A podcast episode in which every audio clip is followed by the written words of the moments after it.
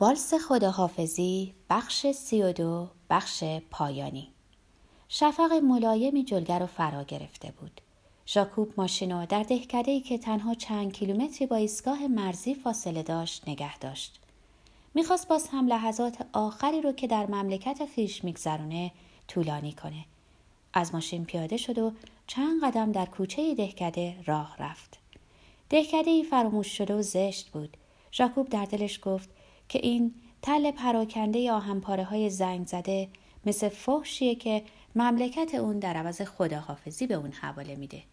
قدم زنون تا میدون انتهای کوچه که برکهی در اونجا بود رفت. برکه نیز فراموش شده بود و آبش خزه وسته بود. ژاکوب می‌خواست به طرف ماشینش برگرده که بچه ای رو در پشت پنجره یه خونه دید. بچه که به زحمت پنج سال داشت از پشت شیشه برکه رو تماشا می‌کرد. ژاکوب نمی‌تونست چشم از اون برداره. صورتی بچگونه بود اما چیزی که نظر ژاکوب گرفته بود عینک بود. بچه عینک بزرگی زده بود و معلوم بود که شیشه هاش زخیمن. سرش کوچیک بود و عینک رو بزرگتر نشون می‌داد. بچه اونو مثل باری با خود می‌کشید. اونو مثل سرنوشت خود با خود می‌کشید. از پشت قاب عینکش گویی از پنجره مشبکی که میبایست تمام عمر با خود بکشه نگاه می‌کرد. ژاکوب به چشمای بچه خیره شد و ناگهان احساس غمی شدید کرد. احساس غیرمنتظره ای بود مثل رودخانه ای که کرانه هایش وا می دهند و آب جلگر رو می‌گیره. مدت ها بود که ژاکوب غمگین نشده بود. سالها بود ترش رویی و تلخ کامی رو میشناخت اما غم رو نه و حالا گرفتار غم شده بود و نمی‌تونست از جاش تکون بخوره. جلوی خود بچه عینکی رو می‌دید و به حال بچه و تمام مملکتش میسوخت و میاندیشید که این مملکت رو کم دوست داشته بد دوست داشته و از بابت این عشق بد و خطا رفته غمگین بود. و ناگهان این فکر از سرش گذشت که غرور نذاشته بود این مملکت رو دوست بداره. غرور اصالت عظمت روح و ظرافت تب غروری دیوانه که اونو واداشته بود امثال خودش رو دوست نداره و از اونا متنفر بشه. برای اینکه اونا رو قاتل می‌دونست و به یادش افتاد که در لوله قرص یه ناشناس زهر انداخته و خودش هم یه قاتل بود. اون قاتل بود و غرورش از هم پاشیده بود. یکی از اونا شده بود. برادر این نخاله های آدم کش بود. بچه عینکی در برابر پنجره مثل سنگ سرپا بود و به برکه خیره شده بود. و ناگهان به فکر ژاکوب رسید که این بچه چاره ای نداشته.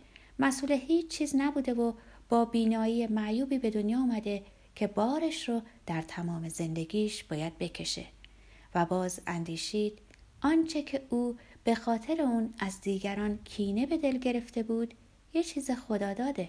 با اون به دنیا میان و مثل پنجره مشبک سنگینی با خود می‌کشند. و اندیشید که عظمت روح حق ویژه او که نبوده و بزرگترین اصالت اینه که انسانها رو دوست بداری. هرچند که قاتل باشن. باز به قرص آبی روشن برگشت و در دل گفت گویی برای بهانه اونو به لوله قرص اون پرستار نفرت انگیز انداخته. مثل درخواست اجازه ورود به صف اونا مثل دعایی که از اونا درخواست می‌کرد اونو در میان خود بپذیرند.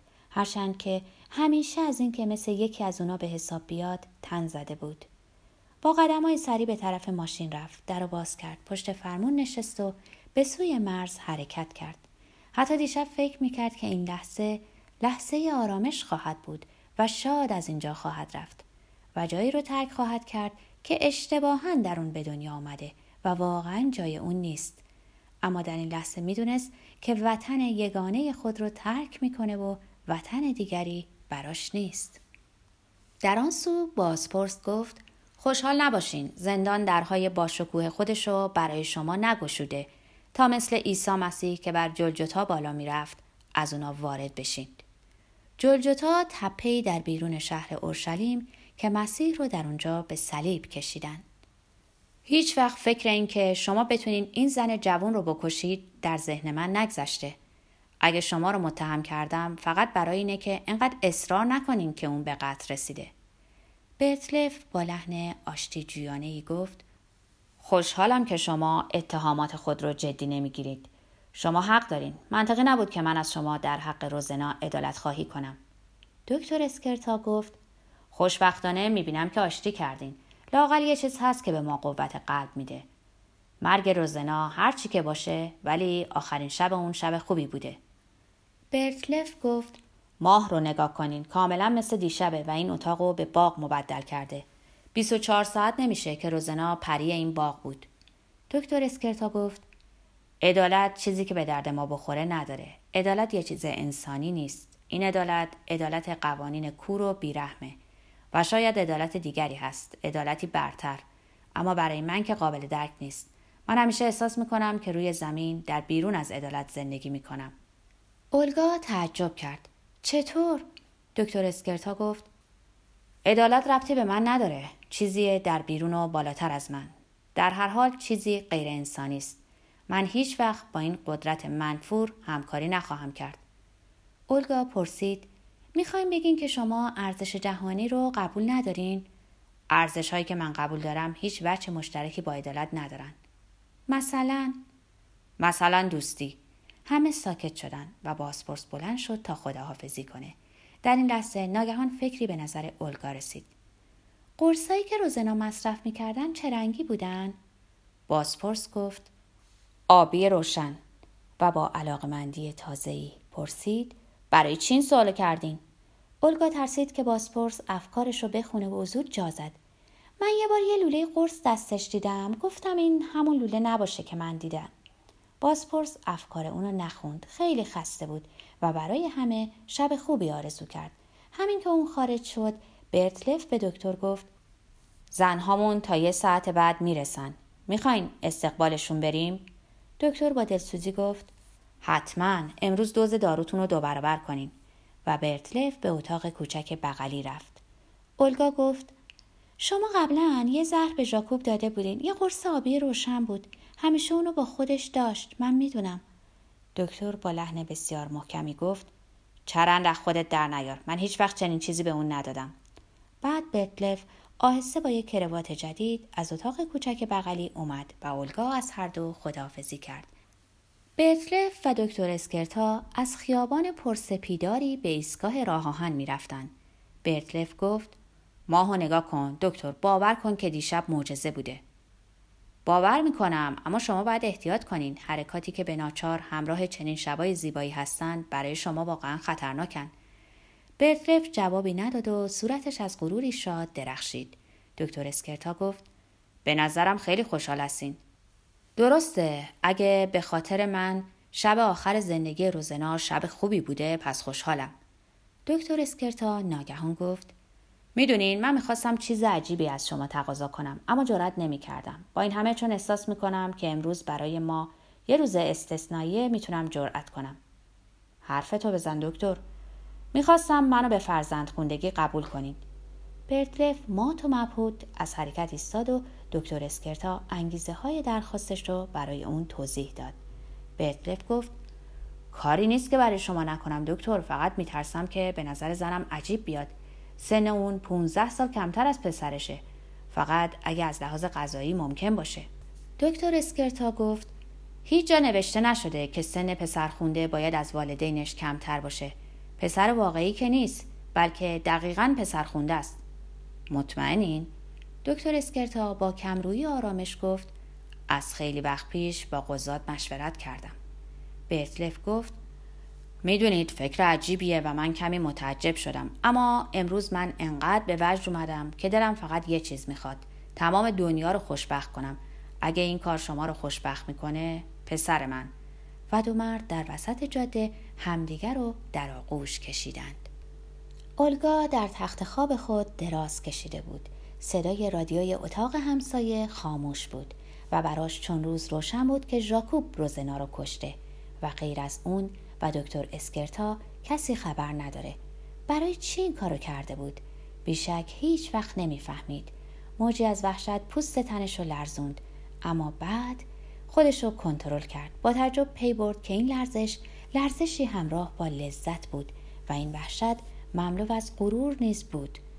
شب پیش هنگامی به ژاکوب محبت کرده بود که میبایست اون دستخوش وحشتناکترین افکار بوده باشه. و در ضمن محبت اونو تماما و با اون افکار وحشتناکش به خود جلب کرده بود. اندیشید چگونه این کار متنفرم نمی‌کنه؟ چگونه است که نمیرم و هیچ وقت نخواهم رفت اونو لو بدم؟ آیا منم در بیرون عدالت زندگی می‌کنم؟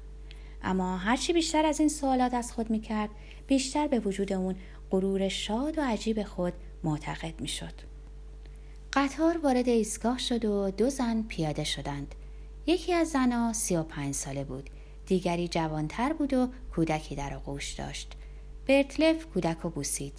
دکتر گفت خانم عزیز پسر کوچولوتون رو نشونمون بدین. من هنوز اونو ندیدم. خانم اسکرتا خوشمزگی کرد. من اگه تو رو اینقدر خوب نمیشناختم به شک میافتادم. نگاه کن یه خال روی لب بالاییش هست. درست در همون جای خال تو. خانم برتلف صورت اسکرتا رو برانداز کرد و تقریبا داد زد. راست میگی. هنگامی که اینجا معالجه می‌شدم هیچ وقت اونو ندیده بودم. برتلف گفت تصادف خیلی عجیبیه که من به خود اجازه میدم اونو جز معجزات بذارم. دکتر اسکرتا که به زن سلامتی میبخشه به طبقه فرشته ها تعلق داره و نشان خود رو بر کودکانی که به کمک اون به دنیا میان می‌زنه. این خال نیست نشان یه فرشته است. همشون از این توضیحات برتلف حس کردن و به اتفاق خندیدن. برتلف خطاب به زن زیبایش دنباله حرفشو گرفت. وانگهی رسما به عرضتون برسونم که از چند دقیقه پیش دکتر برادر ژان کوچولومونه. بنابراین کاملا طبیعیه که چون برادرند هم نشان هم باشن. خانم اسکرتا با لبخند سعادتباری گفت بالاخره بالاخره تصمیم تو گرفتی؟ خانم برتلف توضیح خواهانه گفت من که هیچی نمی‌فهمم. به منم بگین. برتلف در حالی که بازوی زنش رو می‌گرفت گفت همه چیز رو برات توضیح میدم. امروز خیلی حرفها هست که باید به هم بزنیم. خیلی چیزا هست که باید جشنشون بگیریم. تعطیلات پایان هفته باشکوهی در پیش داریم. سپس هر چهار نفر زیر چراغهای سکو از ایستگاه خارج شدند.